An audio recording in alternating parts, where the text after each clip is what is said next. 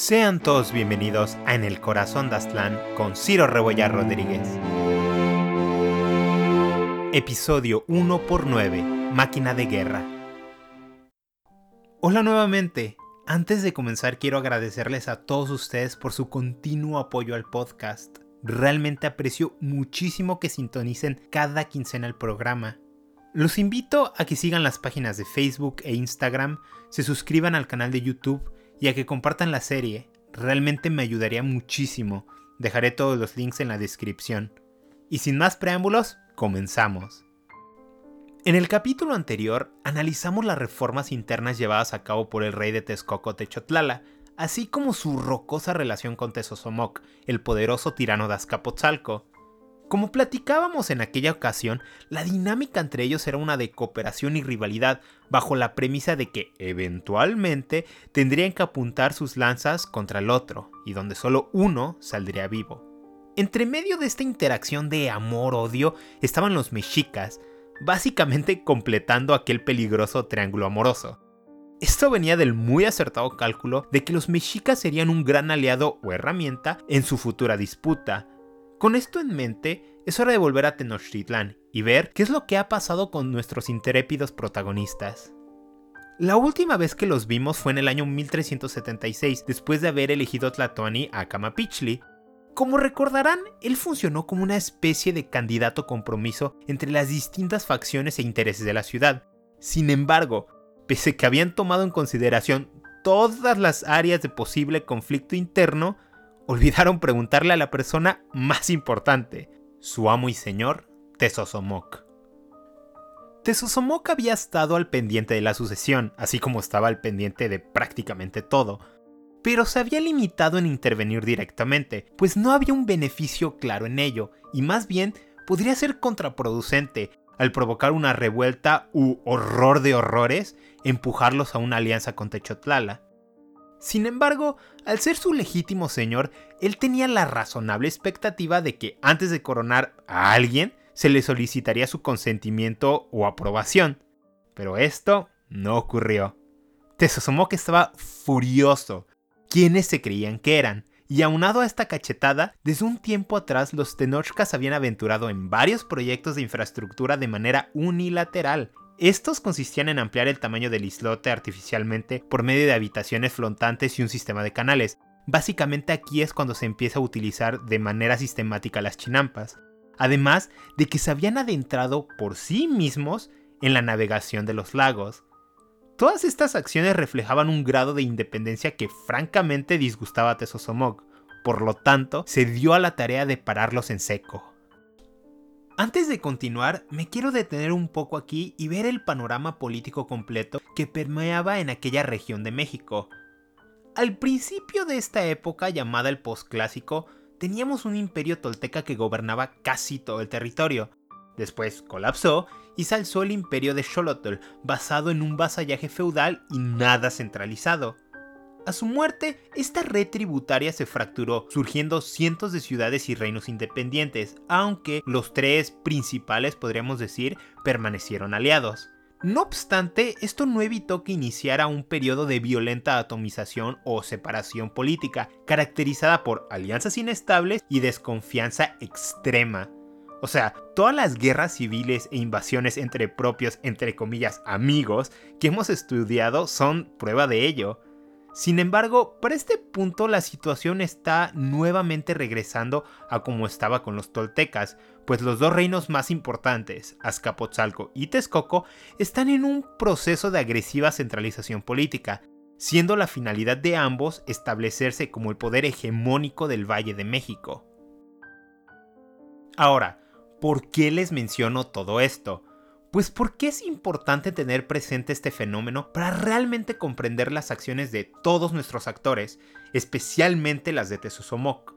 Su reacción, de la cual hablaré en un momento contra los mexicas, no era solamente porque habían herido su orgullo, o sea, sí lo habían hecho, pero no era todo, sino que los actos de independencia mexica eran incompatibles con su meta de un imperio hegemónico, por lo tanto, su actuar debe ser visto y entendido a través de este lente y no solo como una riña personal, que es como muchas fuentes lo caracterizaban. Pero bueno, volviendo a la narrativa. Lo primero que hizo fue convocar a sus principales consejeros y anunciarles que los mexicas eran una amenaza y que debían detenerlos. En consecuencia, determinó subirle sus impuestos a cantidades exorbitantes con la intención de atrofiar su crecimiento y ponerles una serie de pruebas que seguramente fallarían.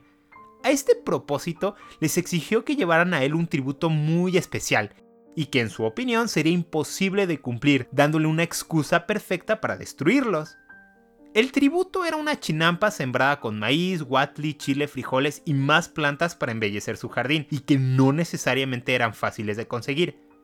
Pero los mexicas lograron cumplir esta demanda gracias a la planación de Acamapichli y, según la leyenda, la intervención de Huitzilopochtli. Y como el fair play todavía no había sido inventado, Tezosomoc no aceptó el resultado, por lo que les impuso un nuevo tributo, esta vez debían llevar una chinampa llena de flores, un pato vivo y un par de huevos de garza. Pero la trampa era que los polluelos debían romper el cascarón inmediatamente al llegar con él. De nuevo, la leyenda dice que Huitzilopochtli le avisó con tiempo a Camapichli, el cual realizó las preparaciones pertinentes. Llegado el día, cumplieron al pie de la letra con la demanda de Tezosomoc, y esto lo puso furioso. No obstante, tenía una prueba más que seguramente no podrían cumplir. Debían llevar en una chinampa un venado cuya especie no vivía ni remotamente cerca de los lagos y tenía que estar completamente amansado. Y si saben algo sobre domesticación, sabrán que los venados son un animal terrible para ello, pues son un saco de nervios extremadamente ágil, haciéndolos muy difíciles de capturar con vida y aún menos domesticar cuando tu mejor tecnología es una cuerda y tus dos pies. Pero de nuevo, la intervención de Huitzilopochtli lo salvó, al mandarles un cervatillo con todas las características. Con esto, finalmente habían logrado cumplir los, entre comillas, caprichos de Tezosomoc, y este fue disuadido de atacarlos directamente o seguir poniéndoles pruebas irreales, aunque sí mantuvo los tributos e impuestos altos, una política que continuaría durante los siguientes años. Habiéndose quitado la amenaza inmediata de encima, Akamapichli pudo finalmente comenzar a gobernar. Al igual que su antecesor, Akamapichli quería continuar con la reorganización y ampliación de su territorio. Primero, nos concentraremos en las reformas internas y después saltaremos al exterior. Como recordarán del cuarto episodio, la ciudad que fundaron los mexicas en el islote del lago se llamaba Cuamixtitlán, que significa el nido del águila o lugar del águila entre las nubes. Por razones de claridad yo simplemente la llamé Tenochtitlán. Sin embargo, es importante que tengan presente que fue hasta este año 1376 que Acamapichli renombró la ciudad en honor a su predecesor Tenoch. Este movimiento estaba encaminado a cimentar una continuidad en el liderazgo mexica, estableciendo que Acamapichli era el legítimo heredero del último Cuauhtlatoani y del antiguo sistema de gobierno, pero dejando claro que esta era una nueva era. En cuestiones más tangibles, Akamapichuli veía con buenos ojos los proyectos de infraestructura que se habían estado realizando, pues iban con su idea de transformar Tenochtitlan en un importante centro de comercio. Por lo tanto, los amplió agresivamente. Esto significa que hubo un gran surgimiento de canales de navegación, calles y, más importante para la sustentabilidad de la ciudad, acequias o canales de riego. Acompañando a todo esto, las edificaciones mismas, que para este punto eran pequeñas chozas de carrizales, estaban siendo reemplazadas por construcciones de cal, piedra y otros materiales más permanentes. Y hablando de construir cosas más permanentes, su plan de construir un linaje real también parecía ir mejorando. Aunque su esposa principal no había podido darle un hijo, este tuvo más de una decena de sus otras esposas y concubinas. No se preocupen, no les daré una lista completa aquí, pues en términos históricos realmente no todos los hijos cuentan, pero sí hay dos que son muy importantes y que quiero que recuerden, Huitzilihuitl e Izcoatl. En el ámbito exterior, su política consistía en sanear la relación con Azcapotzalco, Akamapichiri sabía muy bien que la distancia entre ambas ciudades naturalmente ataba sus destinos y reconocía que Tezosomoc era su legítimo señor. No obstante, esto no significaba que no persiguiera sus propios objetivos. los mexicas eran un pueblo muy orgulloso y Akama Pichli quería cumplir su deber de engrandecer su pueblo. Pero, para efectos prácticos, determinó que colaborar con las campañas militares de Tezosomoc eran su boleto a la cima. Y hablando de estas conquistas, es hora de volver a Azcapotzalco y ver qué es lo que se traen entre manos. La última vez que vimos los movimientos militares de Tezosomoc, este había absorbido a la ciudad de Tenayuca y fundado Tecpatepec. Con estas dos adhesiones a su creciente imperio, prácticamente garantizó el control de la zona norte del Valle de México y acceso libre a toda la costa occidental de los lagos. Así que cubierto ese frente, volteó su total atención hacia el sur, especialmente contra la poderosa Confederación Chalca. Esta confederación era una alianza entre diversos pueblos ribereños del lago de Chalco, y era una de las fuerzas más peligrosas y activas contra los Tepaneca. Como recordarán, estos habían estado en una constante guerra contra Azcapotzalco desde 1339, y aunque habían logrado aguantar valerosamente, lentamente iban perdiendo territorio, mientras que Tezosomoc avanzaba.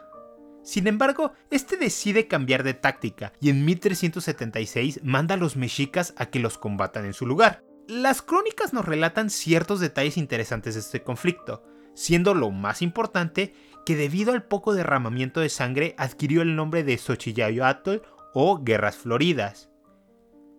Y antes de continuar me quiero detener un poco aquí y explicar qué eran, ya que este concepto volverá a aparecer en unos años.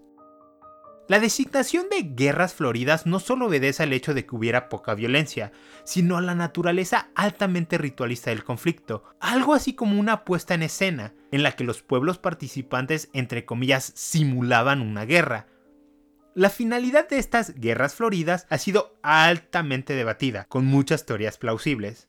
Pero para efectos inmediatos parece ser que Tezosomoc se las impuso a los mexicas con la finalidad de que ambos pueblos se debilitaran mutuamente, y que él pudiera entrar solo a limpiar los restos. Esta táctica funcionó y en 1382 invade Miskik, una ciudad de la Confederación. Su ejército destruyó toda resistencia y al capturarla deciden prenderle fuego a su templo principal y ofrecer al señor gobernante como sacrificio a los dioses. Tres años después, la ciudad de Chalco, que era la cabecera de la Confederación, sufriría el mismo destino. Complementando estas intervenciones directas, Tezosomoc concede permiso a los mexicas para tomar territorios por su cuenta. Por ejemplo, en el año 1379 invaden las ciudades de Xochimilco y Cuauhnáhuac, actual Cuernavaca. Sin embargo, aunque podríamos decir que estas campañas fueron iniciativa de Acamapichli, realmente no podían haberse realizado sin asistencia de los Tepaneca, así que últimamente debemos entenderlas como una extensión de los planes de Tezosomoc. De estas conquistas, el tirano de Azcapotzalco internalizó una idea. Antes de darle el golpe final a tus enemigos, debes desestabilizarlos, disminuirlos, quebrar su espíritu. Y en los siguientes años lo veremos utilizar tácticas más elaboradas para seguir devorando territorio. En 1392 decide avanzar en contra de la última ciudad de aquella confederación que todavía resistía su autoridad, Huitláhuac. Y es precisamente aquí donde vemos el lado más cruel y pragmático de Tezosomoc, donde realmente se transforma en el tirano. Cuitláhuac era una ciudad sobre una isla, haciéndola complicadísima de invadir. No obstante, en ella había una población importante de tepanecas, y Tezosomoc vio una oportunidad de utilizarlos para quebrar la ciudad. Ese mismo año, un grupo de asesinos enviados por Tezosomoc se infiltró en Cuitláhuac e hicieron contacto con la población tepaneca local.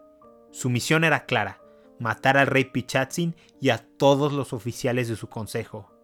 La orden fue llevada a cabo eficazmente, siendo asesinados Pichatzin, seis de sus principales oficiales y el rey de otra ciudad que simplemente estaba de visita en el palacio y tuvo la peor suerte del mundo. Aquello causó una conmoción terrible en la ciudad y envió escalofríos a través del Valle de México. No sabemos exactamente lo que pensaron los demás gobernantes, pero debió haber sido un balde de agua fría para todos ellos. Una cosa era morir en batalla o tras un asedio, esos eran los gajes del oficio. No obstante, esto era distinto y demostraba un implacable pragmatismo de Tezosomoc. Sin entrar en la moralidad de sus actos, la realidad es que su plan funcionó de maravilla. La ciudad se sumió en un caos al haberse perdido prácticamente todo su gobierno de la noche a la mañana, y en la subsecuente lucha de poder, Tesosomoc impone a un partidario suyo en el trono, básicamente convirtiendo aquella ciudad en un títere y una pieza más en su creciente e imparable máquina de guerra. En el siguiente episodio, los mexicas de Tenochtitlan serán lanzados nuevamente a una crisis de sucesión dinástica, mientras que Tezosomoc y su ejército imperial continúan cerrando un inquebrantable cerco sobre el reino de Texcoco, y en el proceso extendiendo ominosamente su sombra sobre todo el Valle de México.